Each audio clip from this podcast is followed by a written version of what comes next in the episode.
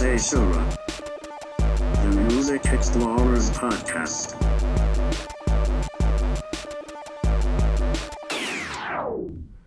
All right, welcome to Meteora, the Music Explorers podcast, and I'm Jim Jam. And I'm Scoot Magoo. And uh, we are starting the year off. I mean, technically, start off started off the year uh, a week ago, but um, we are. I mean, I we're we're starting things off a little differently. I'm gonna say, you know, it's still the beginning of the year. There's still fifty weeks, I think, left in the year. So, fuck it. Um, we're doing something different.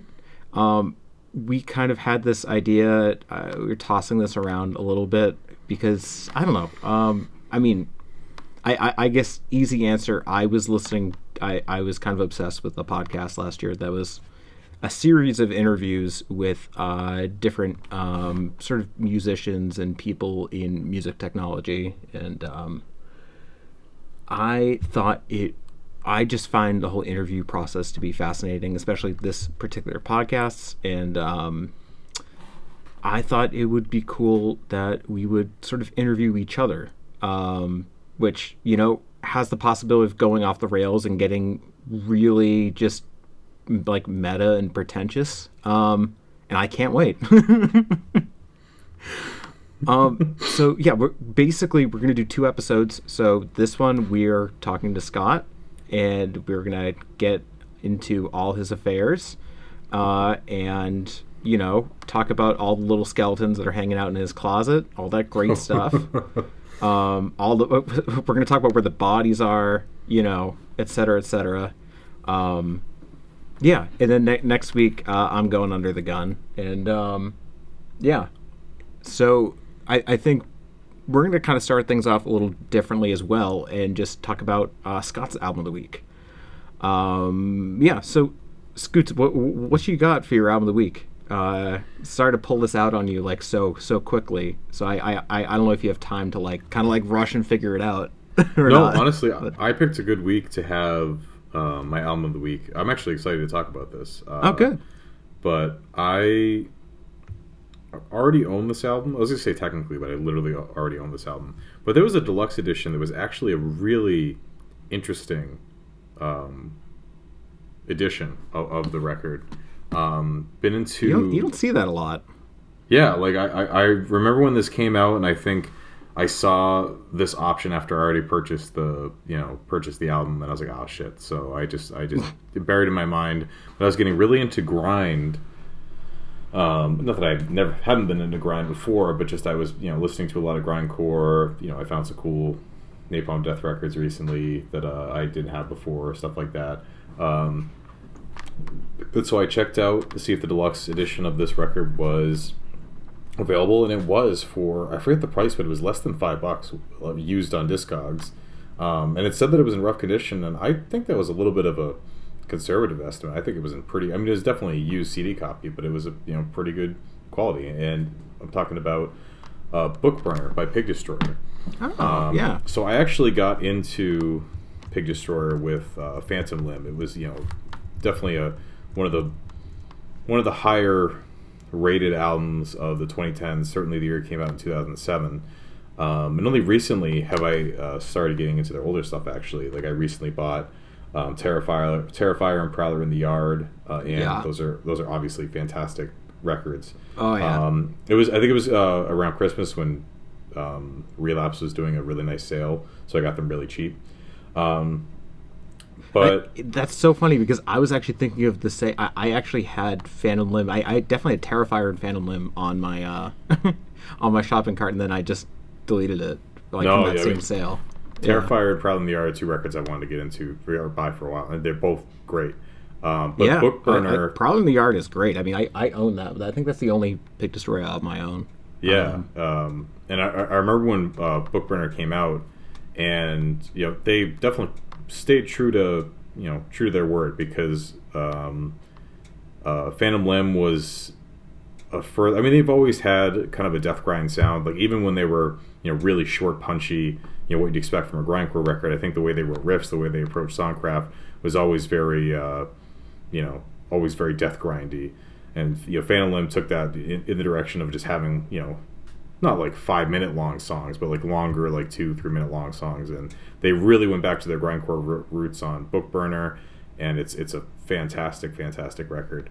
Um, mm. The deluxe edition includes seven um, hardcore punk covers, including uh, you know, Black Flag, Misfits, Circle Jerks, Minor Threat, um, but also it includes a short story by J R. Hayes, um, okay. who is obviously he's the, the lead singer, and it's called yeah. The Atheist, and uh, he said it's about a guy who grew up as a Christian and early adulthood decided he didn't want to be a Christian. He becomes a biology teacher. Then the U S descends into a theocracy and becomes very fascist. Everyone converts, and he's like, fuck it. He abandons his wife and society and lives in the woods like a crazy per person.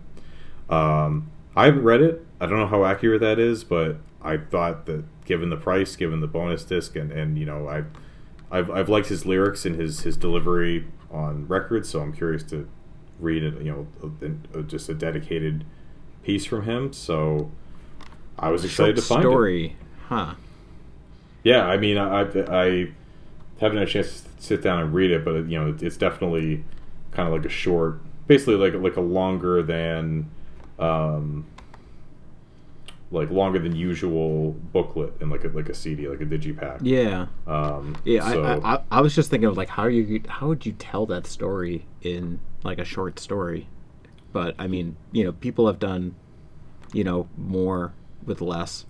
Before, yeah, so and I, you know, I'm really excited to check it out and see how it is. But in, in general, it's a fantastic uh, record. Um, unfortunately, it's the last Pig Destroyer record that I like. um, I think the newest one. I mean, I want to give it another shot, but it was. I think people like long time, yeah, long time fans of the yeah. band. You know, they kind of stuck to the whole like, oh, like you just don't like that it doesn't have blast beats. I'm like, no, it's because. There's, they're just not, like it's one thing if you want to try something different and you do it well, but when you try something different and it's not great, then I don't know, that's just not, like it just, it's kind of a double whammy. It's like I'm disappointed mm. you're not doing what I've, I've come to enjoy from you, and you're not even doing it well. Like, you know, there have been, um, uh, I mean, I guess A F I is a good example. Where like I got really into like their punk, you know, I, I liked the kind of gothic stuff they were doing too, and then when they went further down that rabbit hole and made more like alternative rock, I thought they did it pretty well, so I enjoyed it. Um, but like I didn't necessarily, I mean I wasn't old enough for like when their hardcore punk st stuff came out originally, but you know I think they do kind of the goth rock, alternative rock stuff well, so I don't think it's a big deal. But um, yeah, it, it, so. it's it's not like Pig Destroyer's like you know. doing like a Bring Me the Horizon or something like that anyway. You know, they, they, they're still sticking to their guns to a point. Yeah. I mean, to, you know, I also don't really... I don't think they're as... as I, I would say they're more so not for me. Like, I, I actually think Headcage is a bit of a misstep. Like, I genuinely think that. But mm. uh, Natasha and Massive Volume are like their two like sludge drone metal releases, like E Ps they released. Um, I, I just I don't care for those as much. I just I, I think that they, I mean I think just the way they the reason that they're so beloved is because they they the riffs and the way they approach grind and death grind is just so good. Like mm. it's just like they're so good at what they do. Um, I don't think they're as good at writing you know, kind of slower, groovier music. Or or I like when the grooves are kind of incorporated alongside you know. Like some of the breakdowns on Phantom Limb specifically are are nuts. Like they're just so they're so well placed, they're so well written. Um, so I out of curiosity, I, I don't I want to uh, keep beating this down a little bit, but um, have you? I'm assuming you heard about the new Blood Incantation album. Yep, got got my answer. I just feel like... Just, it's a very similar situation that you just brought up. I, I mean, honestly, I pr you probably could just kind of switch out the names. Like everything I said, well, like, I don't want to repeat myself too much, but... Um, I mean, I, I love Blood Incantation, but I think what makes their music work so well is the way they incorporate like the spacey elements and kind of the... Um, the, the juxtaposition and kind of the blending of those... you know, those stylings alongside, you know, really well-written death metal. Like, I think if they just made a straight-up one hundred percent normal death metal album, I think it would still be good, but I don't know if it would be as good as what they've released. Mm. So I'm just kind of curious if the same could be said on the other side, where it'll be like a, a fine, you know, dark ambient record. Like, it, it, it won't. Not, I'm not expecting it to be bad, but I'm just curious if it'll come out and everyone will be like, oh, well, this is fine. This is good. Um, yeah. I, so, I mean, I don't know about you, but I really want to talk about it when it comes out. Um, oh, I'm I, I'm yeah. I'm excited to listen to it. I'm very excited to talk about it. Just in terms of like, do I think it's going to be? It's kind of like, um, actually, it's just like uh, the new Converge record. Is yeah. You know, as, as as time went on, I was more and more convinced. Yeah, I don't think this is going to be very good, but I was super excited to talk about it. I thought there was going to be a lot to unpack there, a lot of interesting conversation to be had. Yeah, I, I, I guess I'm a little more hopeful than you. Uh, I, I guess maybe just because, like, I think compared to Converge, like, you know, the worst case for that Converge album is that, like, it would just kind of be a Chelsea Wolfe album, which, you know, kind of ended up being the case. yeah. uh, which I, I wasn't just, I wasn't really big on Chelsea Wolfe's, like, latest string of, like, albums. Whereas, like, you know, like a dark ambient album, you know, from like death metal, like, you know, from a death metal band just sounds pretty cool in my mind. And, you know, I'm, I'm always up for a good ambient album. So I'm like, you know, I like worst case, it's like, oh, this was fun, you know, and like best case is like, oh, this could be like amazing. Uh, but I, I don't like, I think it would have to like really fuck up, like to, to be truly bad. In my opinion, but I, yeah, I for sure. It's, yeah, yeah. I, I don't think it's going to be bad. It was, it's kind of, I mean, it's been a while, but it reminds me of Celestite from Worlds in the Throne Room. Where yeah, they, they tried to make a full-on ambient album, and I, I don't. Again, it's it's been quite a while. I don't think I've listened to it since it came out, but I don't think it was bad by any means. But I think it just was all the cool elements that made me like their music in general, just taken out of context. and it, it, I mean, it was still enjoyable, but. You know, I was ready for, you know, I was ready for the contrast. I was ready for, like, the, you know, the sweeping atmosphere and the sweeping, um, you know, synths and whatnot to then lead into some, you know, the, the black metal I like from them. So, you know, yeah. again, but I mean, the good thing about this situation is if I'm wrong, that means that the album's good. And that's, that's kind of a, you know, that's kind of a win-win. So, yeah, um, definitely. Definitely. So, you know, I you kind of said something earlier that uh, I think it was yeah, the the breakdowns on uh, was it uh, Phantom Limb were really good, and th th this was something that I was thinking about this week um, because I I don't I you know there's a specific point of of your timeline basically that I'm always very curious about, and it's essentially like I'm I'm calling it B B uh, before Beard. Um, like just, you know, a, a point uh, when you were just uh, a, a barefaced lad, you know? yes. Um, and uh, because I, you know, we, we were talking about this uh, last week a little bit with our, our Slipknot, Tom Waits ex crossover extravaganza. Um, and um, the, you mentioned just sort of how like Slipknot was like that, you know, that, that band that you felt like was like yours. And, um, you know, just like, like you were like, you know, my, my parents, you know, had, you know, kind of stuff around it. But like this was like this felt like it was mine. And like, mm-hmm. I'm wondering what was like, what did that trajectory look like when it came to sort of going from like Slipknot into deathcore? Because by, by the time we met, you were like fully in, in deathcore and like, you know, um, Uh, your friend Mark, I remember Mark, he was in one of my classes in high school. You know, I, I remember he gave you like a bunch of death metal and, you know, like stuff like that too. Um, like w what, what, what kind of like, what, what did that evolution look like? Yeah. I mean, I think it's, uh, it's probably a slightly off color metaphor, but it's kind of like a gateway drug in a way where like you just, you just want heavier and heavier. Uh, yeah. You just want heavy, and you know, and, and you know, went from, you know, growing up, my mom liked, you know, Godsmack and Disturbed and that kind of hard rock and whatnot, and then my dad, you know, he would, um, you know, let me listen to Korn and Rob Zombie, Marilyn, you know, again, just getting a little bit heavier.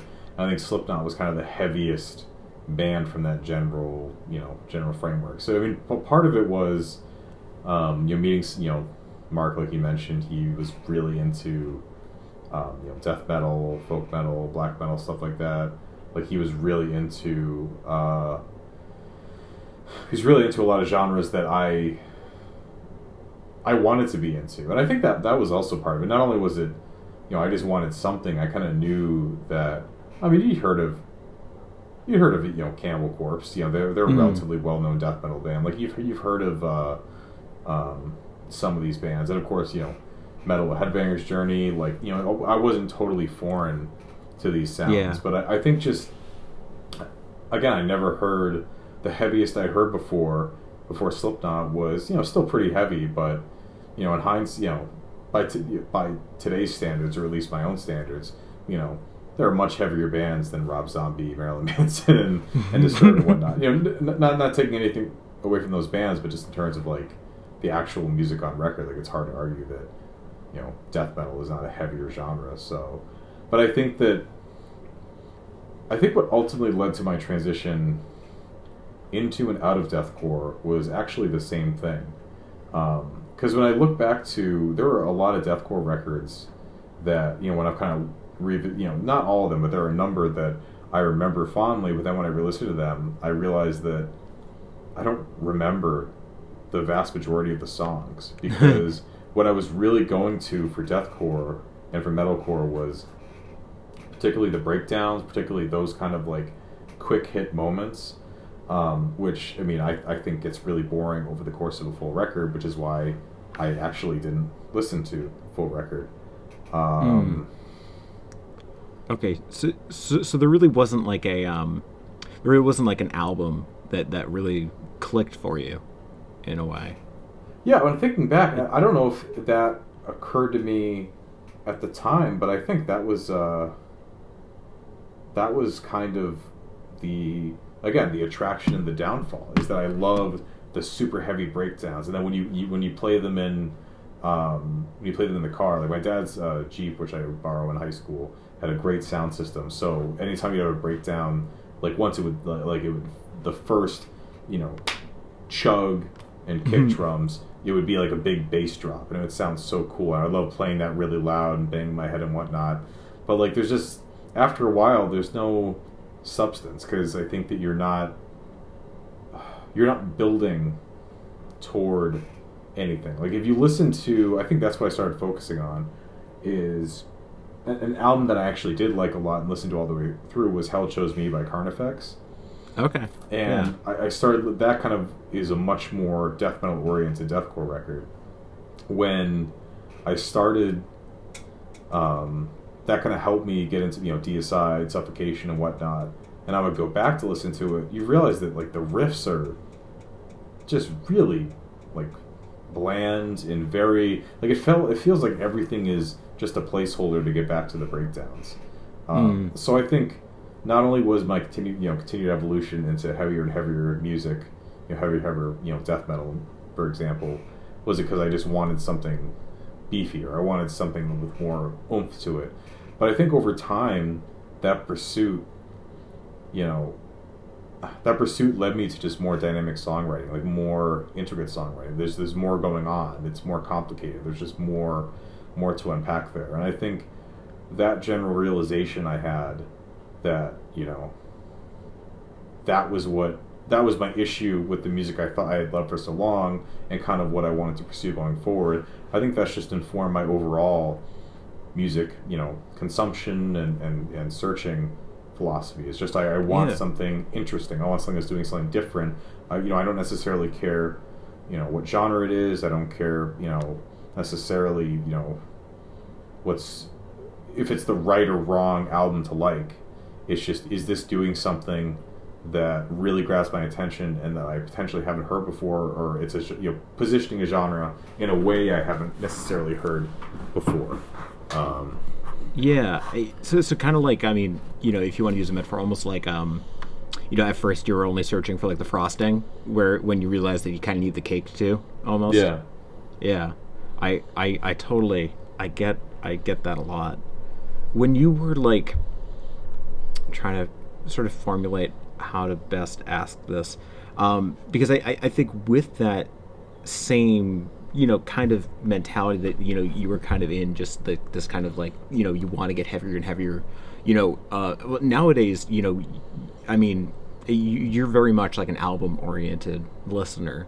Um, like back then, was it, you know, because because I think, you know, when we were, you know, teenagers, um, you know, streaming hadn't quite, you know, kind of gotten where it was, and so like iTunes was kind of like, you know, this little halfway, you know, step in between where like you could get like just like single songs.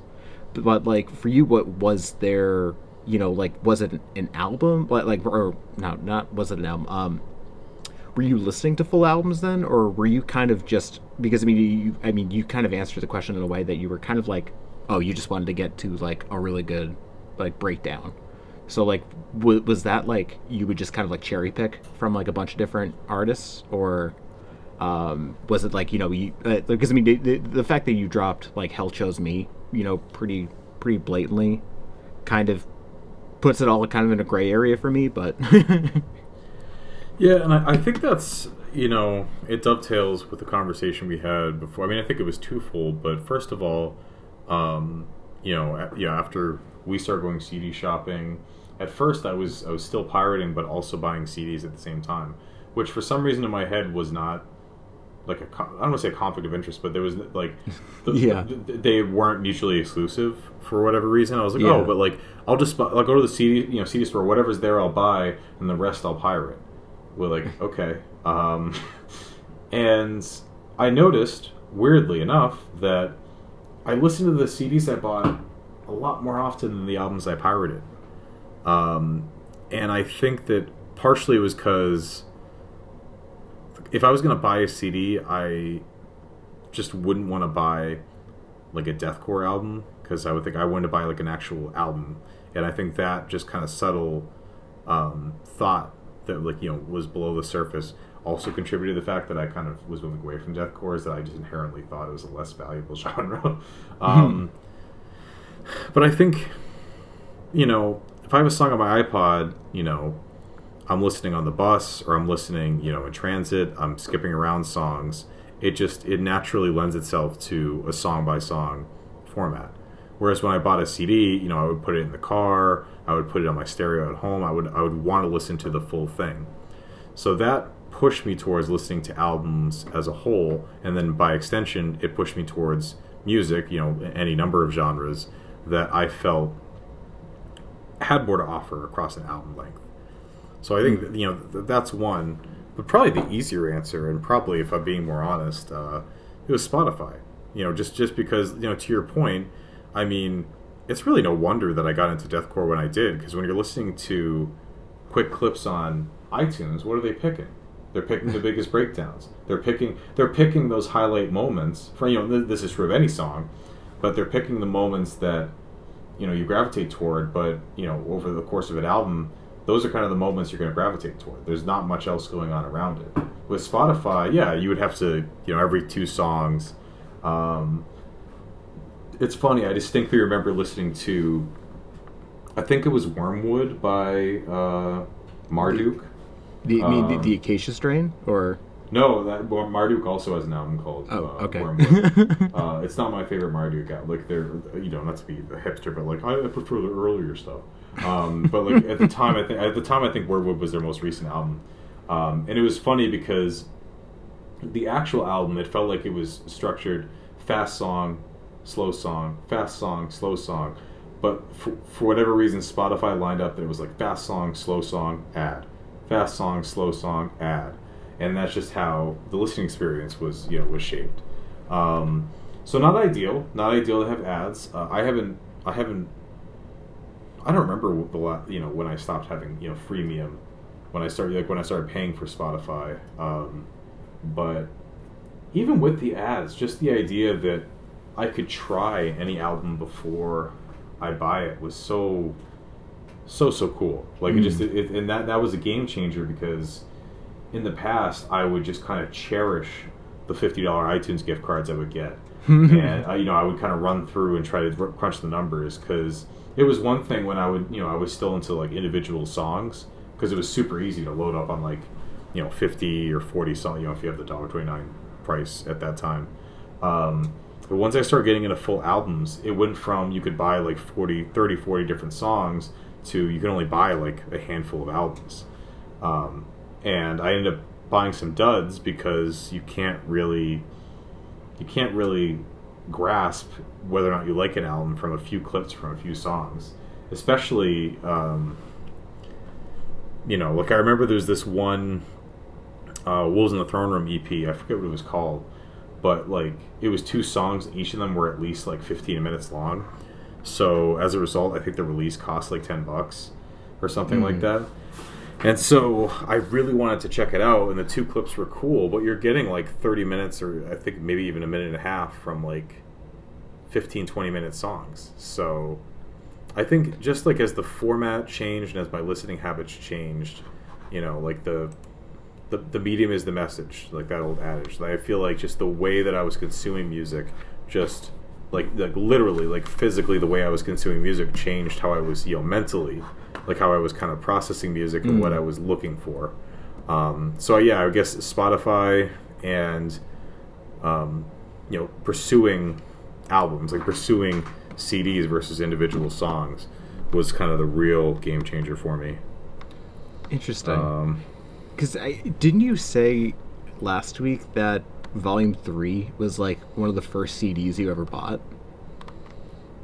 Or am, am I mixing that up with something else? Um, no, the first C D I ever bought was... I, I, I mean, we're, we're not counting, like, you know, buying, like, Backstreet Boys' Millennium or something no. like that. That was, Actually, that that probably, like, literally was one of the first uh, I, It's, it's the same I thing for me. um, so I, I bought... Um, Meteora by Linkin Park. Oh, right. So right. I, at the first C D I owned, my friend gave me because his, I think it was his grandfather said it was satanic and he needed to give it away. It was, uh, and you're probably gonna laugh once I actually say what it is. It's was uh, A C D C Live. Um, so he gave me A C D C Live, and oh my god, I played the hell out of. That's still, that's probably, I would buy that again. I'm not a big greatest hits guy, but like. Just um, Brian Johnson, like on that live recording, it, it you, virtually indistinguishable from the records. And literally, I mean, the song has uh, the, the record is like all their, all their everything you'd want from them. Because um, it, it's not like it came out and then suddenly, like they released that and then suddenly they released Back in Black. So it's like immediately dated. Like I think they released that before they started just doing the kind of like, you know, grandfather tour. Where like periodically they'll release like, you know, like a re like you know the, the the the same album like for the twentieth time, but now there aren't even any like cool singles from it. Yeah, uh, but um, that, that just reminds me when um when Black Ice came out and Rock and Roll Train was was playing yeah. everywhere, and like Walmart was doing like a whole advertising campaign for it and playing that all the fucking time. Rock and Roll Train. Yeah. That's so funny. I, I wouldn't expect that because I I don't it's it's it's you know they, that's something I think about a lot is like um sort of the that like Impetus album that that like kind of you know made you like sit up in a way and just be like, oh wait, music can be like this, like because I mean I I don't know, I, I mean I I guess maybe it was different for me um because you know like my parents weren't really Um, they weren't anti-music, but they, but I, I feel like their interest in going to concerts kind of waned when they had kids, and I mean for obvious reasons. But I, I feel like it wasn't quite the same. Where it's like you, your parents were going to like family values and shit, and like you know, like just the interest you your family had in music was was much different. Uh, so like what. What, what was like A C D C? Was that like one of those eye-opening moments for you, or? I mean, this was back at a time when, like, I don't think my dad wanted me to take his C Ds to school with him. You know, just because, like, like I had, a, a, and I could, I could listen to them, but like I didn't have any that were mine. Like my parents were worried about like me being in my, um. you know, being in my room alone, so like I wouldn't necessarily have a chance to listen to so many uh, records by myself. And that's something I remember a lot is I remember your parents used to have a problem with you leaving, but closing your door because you know you you had to be not antisocial. Yeah, exactly. And so um, I uh, I don't know. It was just it, it was. I think it was mainly. I mean, first of all, I mean, I think it's just a great greatest hits mm. uh, collection. So I think I just I like the music. I like what was going on, but uh, I I think it was just kind of the availability of it. You know, I had that, and then I think the first album I bought was uh, Meteora by Linkin Park, um, and it just it's having those. You know, they were mine. They were my records. You know, I think also my parents were a little weird about like, oh wait, no, like they put that C D back. No, it's not appropriate because my dad had you know any number of C Ds with some questionable, you know, especially like like some White Zombie, Rob Zombie C Ds had just like legit like sex samples on it. Yeah. Um, so probably was a good call on their part, um, but yeah, I I liked having having them. You know, just put it simply, I, I liked having those records to myself. They're like, these are my C Ds. Like, these are albums that I, you know, you, you know, Linkin Park, I bought myself. You know, A C D C, I acquired myself. Um, so I think that was kind of the earliest example of why, um, you know, why I ultimately have continued to collect records for as long as I, as long as I have. Mm. Um, is it like? I I mean I, I guess I'm thinking about like like what is was there ever an album for you that was kind of like that moment where you were like, oh, this is like, what is this? Or like, you know, kind of like, you, you know, because you were, I mean, I guess you described this with with Slipknot, was like, you know, this is, you know, it felt like it was mine. But I think, you know, th there's also kind of that realization that like, you're like, wait, music can do this. Like, music can sound like this. Like, what? And I, I, I mean, I guess I kind of already answered, but like, I'm assuming that Slipknot was kind of that, that album, or you know, that that, that kind of listen for you at first. Because I mean, I, I remember you saying, I, I remember this a couple years ago. There was one time we uh, we were listening to Elvis, of all things. I was dropping you back at your place, and I had uh, like an Elvis compilation on, and you you were saying that like, oh, this was like, you know, a big thing for me when I was like a little kid, and like, what, what like like what, what was that one of those moments for you? Or like, yeah, I mean, I did have, you know, you know, I borrowed my my mom's Elvis C Ds. You know, again, there was some, uh, you know, I think Disturbed they let slip by for whatever reason. not not the the sickness, because obviously it has that. Yeah, you know, you you, um, you fucker, get up but, with the but yeah but I listen I listen to Believe, their their second album, a lot. um um I'm trying to think of other records, but in any case, yeah, um Slipknot was really the first. I, I can't think of any other band. It was the first band mm. that like, this was my discovery. Every other record, it was, you know, someone else gave this to me, or someone else, um, you know, someone else recommended it, or like it was someone else's C D that I was borrowing. So I, I think the fact that like I discovered it, and I actually didn't own a Slipknot C D for a long time uh, after that. I think I had songs here and there, because again, this was also at the same, you know, the same time that I got my first iPod Shuffle and whatnot. Um, is, is that what you, you started off with, a Shuffle? Uh, yes. I started with a Shuffle, and then I inherited, my sister had like one of the original iPod Nanos, um, and I think it wasn't until someone in high school I got the iPod Classic, like just the absolute oh, fucking brick. Yeah. Um, God, good times. So then that I just had like all types of songs on it. Then eventually I got, you know, the iPod Touch. I wanted to do like the games and whatnot. So, yeah, I just I, I I really think that, you know, even though I I I didn't like own a full Slipknot, like I didn't own a Slipknot C D until, you know, for quite a while, um, but I think it was just having, you know, we all like that. I mean, like there's some certain kind of pride when you find something, and then you share it. Uh, you know, you share it with someone and they love it. Like, there's just, there's some kind of pride when you discover something, it's quote-unquote yours, even though that's not how any record works. Yeah. You know, it's it's your your discovery. It's your find. Like, hey, like, I, I brought this to the friend group. Like, this is, I mean, that, that that's one of the cool things about, uh, you know, a blog. Or, or uh, yeah, or, you know, writing for the blog is that, like, when I would write, and then, you know, people would be like, hey, like, I didn't, you know, I didn't know this. They were like, I didn't, I didn't know this at all. Like, I, I hadn't heard about this. Like, this is so cool. Um, so I, I, I guess to follow that up, you know, because th- this is something I, I actually really am curious about, not even for sort of the conceit of this podcast, this particular episode, uh, because, you know, when when we met, I actually, I think the first time we actually, like, genuinely, like, kind of shook hands was um, in a writing group, uh, like, my senior year of high school.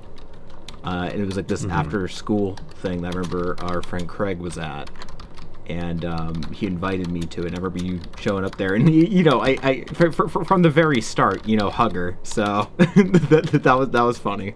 Um, uh, but, like, when did, you know, I mean, I, I so I, I guess to preface this for everybody else, um, you know, I felt like we could probably break into ground that wasn't exactly music related, but um, I guess for you it eventually became, nonetheless, is, is like, what was sort of that process like for writing? Like, what what was that, just kind of like that time that you were you started getting interested in it, or?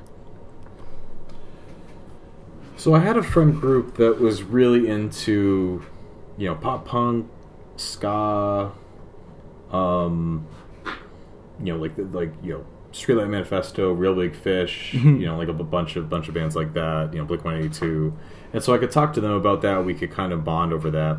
Once I started getting really into metal, and this was, you know, late middle school or into high school, you know, there were some bands I could relate to other people with, but not not really. And even my friend Mark, uh, really quiet, not super talkative guy. So, I mean, we could talk about it, but the conversation was kind of like, yeah, that band rocks. Or like, yeah, that band sucks. So I just, I wanted an outlet. And, you know, of course, you know, I've written for my career. You know, like, I, I, I love writing in general. It just felt like a really obvious pairing. You know, like, hey, like, I don't I don't really have anyone to talk to about these, you know, this music I'm, I'm getting really, really into. I love writing. You know, obviously I love music. I love talking to people about things I like, so yeah, why not try it out? And so I just started, you know, searching around. I started following blogs myself, you know, Heavy Blog, the New Review I've talked about before, and, you know, sent out some feelers, and, what, you know, the rest you, is history. Did you happen to, because I, I remember vaguely, did you write for the school newspaper? Yes. Okay, that's what I thought. Yeah. Um, what, what were you doing? Were you writing about music then, um, for the paper, or was that kind of like they, they just kind of shoved you into, like, you're doing this? You know, uh, I got s- certain assignments, but I, um, I, I did, I did from time to time. I think I like I wrote about. I think I did a review of the Dance Gavin Dance record for the high school paper at one point. Uh, like I think I periodically wrote about music, wrote about culture. Obviously, that's what was. Uh, What was interesting to me. Um, you, you know, I, our high school just had so much of that. um, yeah, I, I mean, there was there was moments like that. I mean, I tried to temper it a little bit because obviously, like, not, I don't think my my editor was going to let let us write about, like, death metal or anything like that. Um, but they, they, you know what? That, that that's her loss for sure. So I. I guess to add on to that, because I this is another thing I remember is um, when I, I think I you know a lot of people had the option of doing, like, a senior project for, for high school. I remember you wrote a novel. Um, I did, yeah. Yeah. What what was like? What was that? Just like I I wanted to do a senior project, but I couldn't come up with anything else, or like no, I, I liked uh, I liked having. Uh... I liked having a, like a.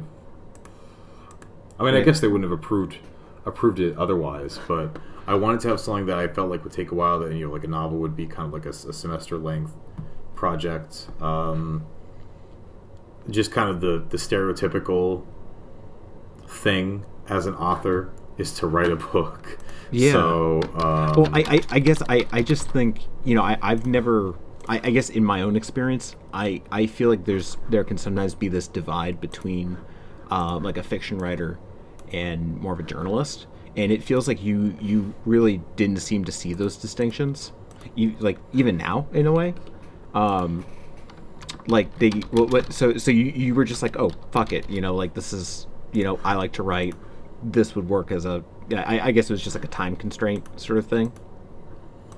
I mean, but also like an interest in. Well, I think ultimately I thought I would go down the journalism path because of the writing careers. I think that's probably the most practical and marketable way to use your writing skills is, is you know, it's, mm. you know, as as much as I, I would have loved to have been a, you know, an author or something like that. I just thought, and also was this is partially by my dad talking, um, just, you know, want something that can, can kind of translate into a, uh, I, I'm chuckling to say lucrative career because I think that's, that's kind of a crock. Uh, yeah. You know, there's, there's a reason that I'm no longer, you know, now I went into marketing. Um, uh, that's, that's funny. Were you, were you reading, uh, like a lot, like independently at that time, or, you know, what, like, I, I, I guess, were, were you more focused on music? Not really. I, I, I honestly, it's only recently I've, I've gotten back into reading. I, I kept saying I didn't have time, and really that just meant I wasn't making time. um, I mean, as is the case with, I mean, there were very few things. Um, I guess it's, it's one thing if I could say, like, I, I, I don't have time to go, you know, snowboarding, just because, like, that's kind of a, a full day or a weekend tap, you know, mm. activity, and like the things that are required to make that happen, like the money and whatnot. Um, it's pretty. Uh, it's it's just it's it's pretty time intensive. It's pretty resource intensive. Um, so that's one example. But I think that I don't know. I don't know why I stopped reading. I think it's just because I don't like being told what to do. And like once you start really getting into school, like I used to love I used to read so much before I started going to school, um, but just like once I had just like just once reading felt like an assignment, I stopped, um, and then I just got out of the habit, and it's really something I had to train myself back into. um, I, I understand that a lot. Yeah, I I guess, you know, th th this is, you know, when When when I was when we were kind of thinking about this the, these series of episodes, I think there's probably one question that has probably been on my mind the most, and you, you will probably know exactly what it is. And it's sort of like, you know, what in your mind kind of like how how do you even get past? Because I mean, you, you took what music appreciation when, you know, because, you know, music classes are required in uh, for for our school when when we were there, um, you know, but it was I think it was it was like music appreciation, chorus, orchestra, band. Um, oh, uh, uh, but yeah, it was I think it was called like general music. Yeah, um, like that sort of thing. I I just I remember I I think you that was what you took, right? Yeah, and I think because um. Hmm. That, that was kind of a little bit of drama in my family because I wanted to play, so I I play or I did karate for a long time because my dad wanted me to do karate. It wasn't really something that I wanted to do, um, mm-hmm. and I didn't practice at home because it wasn't you know wasn't something I chose for myself. Wasn't something that I uh, wasn't something that I I would have you know in the grand scheme of things. If, if my parents said, "Hey, here, here are options for after-school activities. Like, what do you know, what do you want to do?" Um, but that's kind of what I was what I was given, and eventually I was able to convince them I wanted to quit. But in the interim, you know, there was a period where I wanted to join school band. You know, I think it was fifth grade. Everyone wanted to join school band, mm-hmm. and I wanted to play saxophone because I always thought saxophone was cool. Like it was, it's always been my favorite jazz instrument. Um, And they were like, "You're not going to do it because you don't practice karate." And I was like, "Well, I don't want to do karate, like, but I would practice saxophone because I like saxophone." And we just went back and forth about that. And finally, their concession was like, "You have to start with clarinet because clarinet is a um, is a good you know gateway to playing saxophone." And uh, I was like, "Nah, you know, like sax, you know, clarinets suck. I don't want to play saxophone." By the way, they were right. Like, oh yeah, yeah. Even like you know, I think whatever interview. Um, the, the, that's, that's the exact interview I was thinking of. It's Mark Maron interviewing Kamasi Washington. Yeah, and he yeah. Literally, literally, yeah, he said that. He said, I think his dad made him do the exact same thing, and one day he he snuck in and played his dad's saxophone, and he was like, holy shit, like, this is a lot fucking easier right now. yeah. Um. So, yeah, I I think that, you know, so I never I never started playing an instrument, and I just, you know, I... I everyone tells me I have a nice baritone, but I don't know how that you know I'm not, I don't know how that that translates into singing, so I never did chorus. Um, so general music it was, and I did I did learn some helpful things, you know, some basic reading music, how to count time, stuff like that. We played a little bit of piano. Um, I would have loved to have done band, or I would have loved to have really learned how to play an instrument from that perspective, learn how to read music. Um, but you know, Monday morning quarterback. Um, But gen- I mean, general music was basically like if you if you can't play an instrument, if you can't sing, or and or you don't really give a shit, just take general music. Um, so, yeah, unfortunately, that that's what it kind of was. Uh, I I I never took any of those. You know, I, I don't think I took a music appreciation class since I was like in third grade, because uh, I just did band. You know, but. Um, They, anyway, yeah. They so when did like when did the bass come around? Because I mean, like I, I, I think when when people get into music, at least in, in my experience, you know, they're kind of you, you end up crossing crossing like this threshold where you're like, I need to like do more than just listen to this almost. And like for you, I mean, that what, what was that kind of the introduction of the bass? I thought, you know. Drums are a little, uh, um... loud? A little loud, little involved, you know, buying a drum kit. Not the, not, not the most, uh... not the most space-conscious instrument. Yeah, not the most, not the most subtle instrument. Uh, and guitar, honestly, just seemed too hard. Too many strings, scales, whatnot. I thought bass was easy, and I, I wanted to have an instrument, and eventually I, I wore my parents down, and they, they bought me, like, a... The only reason I don't really consider that learning how to play an instrument is because I, I, I didn't. Um, you know, I it. Spoiler alert, it's harder than you think. Yeah, um, yeah. So I just kind of abandoned it because I was a shitty teenager who was like, hey, this is hard, I'm going to quit. Um, which is still a little bit of a regret. I wish I learned. And also, again, I kind of go back to um, all my friends were either... Well, actually, I mean, all of my friends were better than me. It was musicians, like, period. Um... But also, you know, I wasn't, you know, like I wasn't good enough at any one instrument, and I also, I, I don't think I would have vibed with, you know, everyone kind of wanted to do their own thing. Like I don't think I really, like there wasn't a band I felt I could form where I'd be like, okay, like I, you know, I'm I'm into this style, I'm into what we're doing. So, um, mm. I think once there was like no, there was no motivation from that angle, and. I was kind of, uh, you know, I just, it just was really easy to give up because I didn't, um, you know. There, there was no reason to stay on. Yeah, exactly. Yeah. There was no no reason to no reason to learn about it. Yeah. There was no reason to, you know, I wasn't building toward anything. I wasn't. Uh, Did you just looking up some bass tabs, trying to figure out the fuck, like, what you're doing? Yeah, exactly. Yeah. And, and, like, I just, oh, learning music's too hard. Like, I'll just do tabs.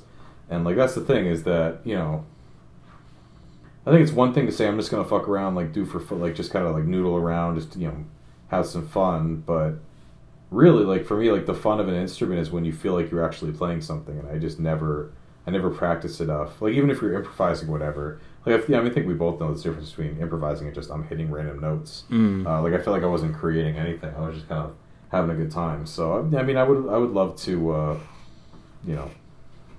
I would have loved if I really took it seriously, but, um, you know, I, I guess it's never too late. Yeah, no, that, that, that's exactly what I was. Th- I was thinking of that actually, the, the Three Days Grace song, "Never Too Late." Yeah. out, out of all the weird high school songs to think of, um, and oh, is, is is that Basil chiming in? Yeah, Lauren's back from uh, picking up the groceries. Wow. Well, um. Yeah. Okay. Well, it's it's so funny because like I you know, we I think we both had very similar mentalities when it came to uh, to you know, having like a musical instrument or wanting to kind of go for one. I like, I, I guess this is I, I I don't intend this to like to come off in any sort of insulting way at all. But do do you feel like writing was kind of like your way, I guess, of of kind of making almost not necessarily like making up for um, sort of the lack of, you know, getting into an instrument, but like sort of sort of like your way of connecting with that world? I mean, you know, like I, I guess beyond uh, the level of like a fan, I guess. No, I mean that, that that's a hundred percent. That's a hundred percent right.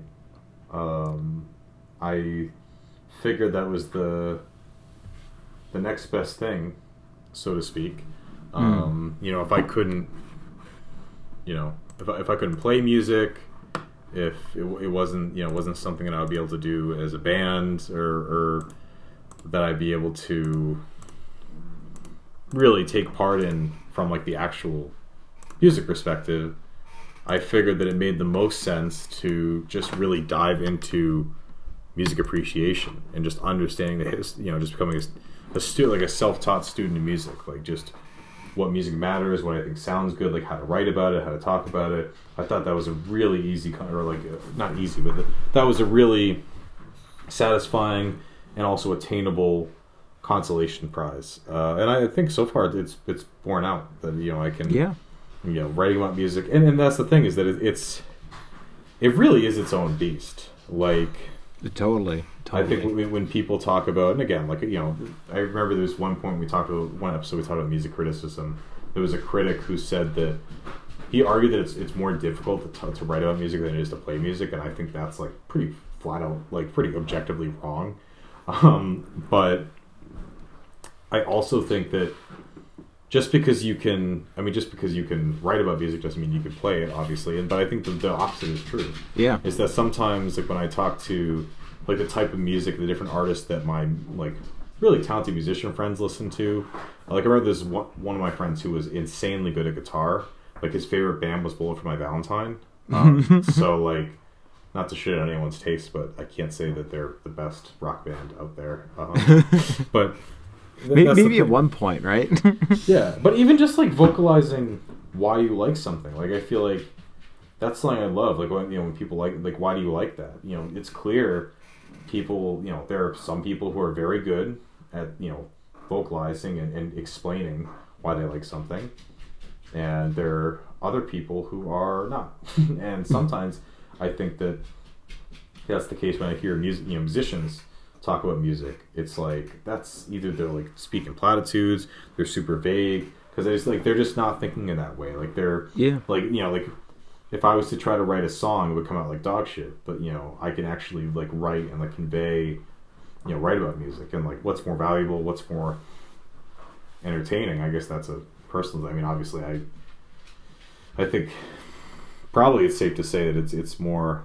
It'd be more satisfying to like look back at music you've written than a review you've written. But I've I've written some reviews that I'm really, really proud of, and just you know I've, I've yeah I like uh, I like the idea of purpose you know purposefully you know kind of actively engaging with music and having to have some kind of assignment that you um that you know to, to engage more deeply. Um, with music, because I think that ultimately, I mean, again, it's kind of like the uh, um, How to Write a Song book that we, we wrote by, by uh, How to Write One Song by yeah. Jeff Tweedy, is that, you know, once you write one song, then you write another song, et cetera. So if, if I look back at my first reviews versus like the most recent review I've written, very, very different in terms of quality. Oh, for but, sure. Uh, for sure. Yeah, I, I think sometimes you just need to like, you know, when it comes to having like that, you know, musician, you know, uh, I guess, I, I think it's like a matter of like everybody has kind of like their own language that they need to find, or you know, like I mean, sometimes it's a matter of them, you know, having to grow into a certain language, but you know, ultimately, yeah. like there is some language that you were able to sort of best elucidate with, and mm-hmm. you know, writing ended up being that for you, um, which is like totally fascinating, just you know, awesome and. can can very much uh, agree, you know, to to a point too, with that.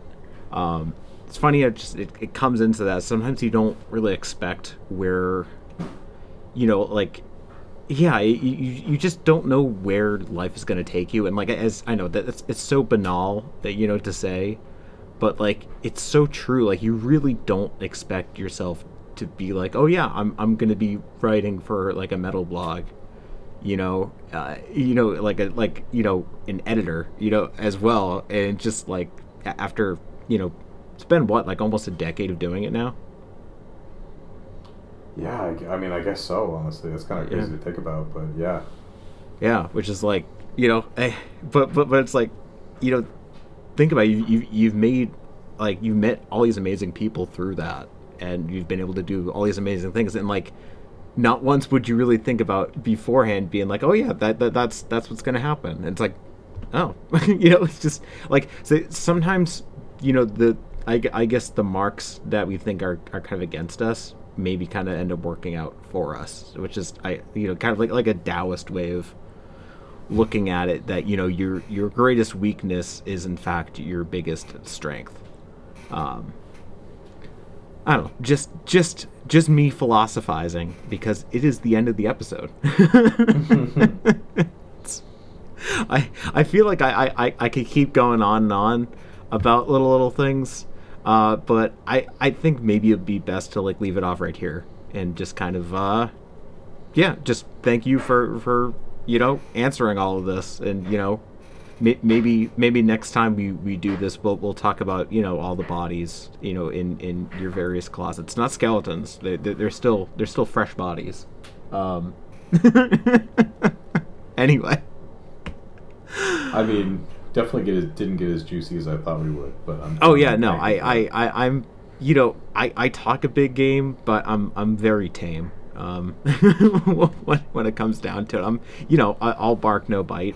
that that sort of thing. Mm-hmm. Um yeah, okay, well, i guess i guess but we will um i guess thank you for thanks to everybody who listened today, and uh we will be back next week, and um yeah, all right, until then, bye-bye. Bye.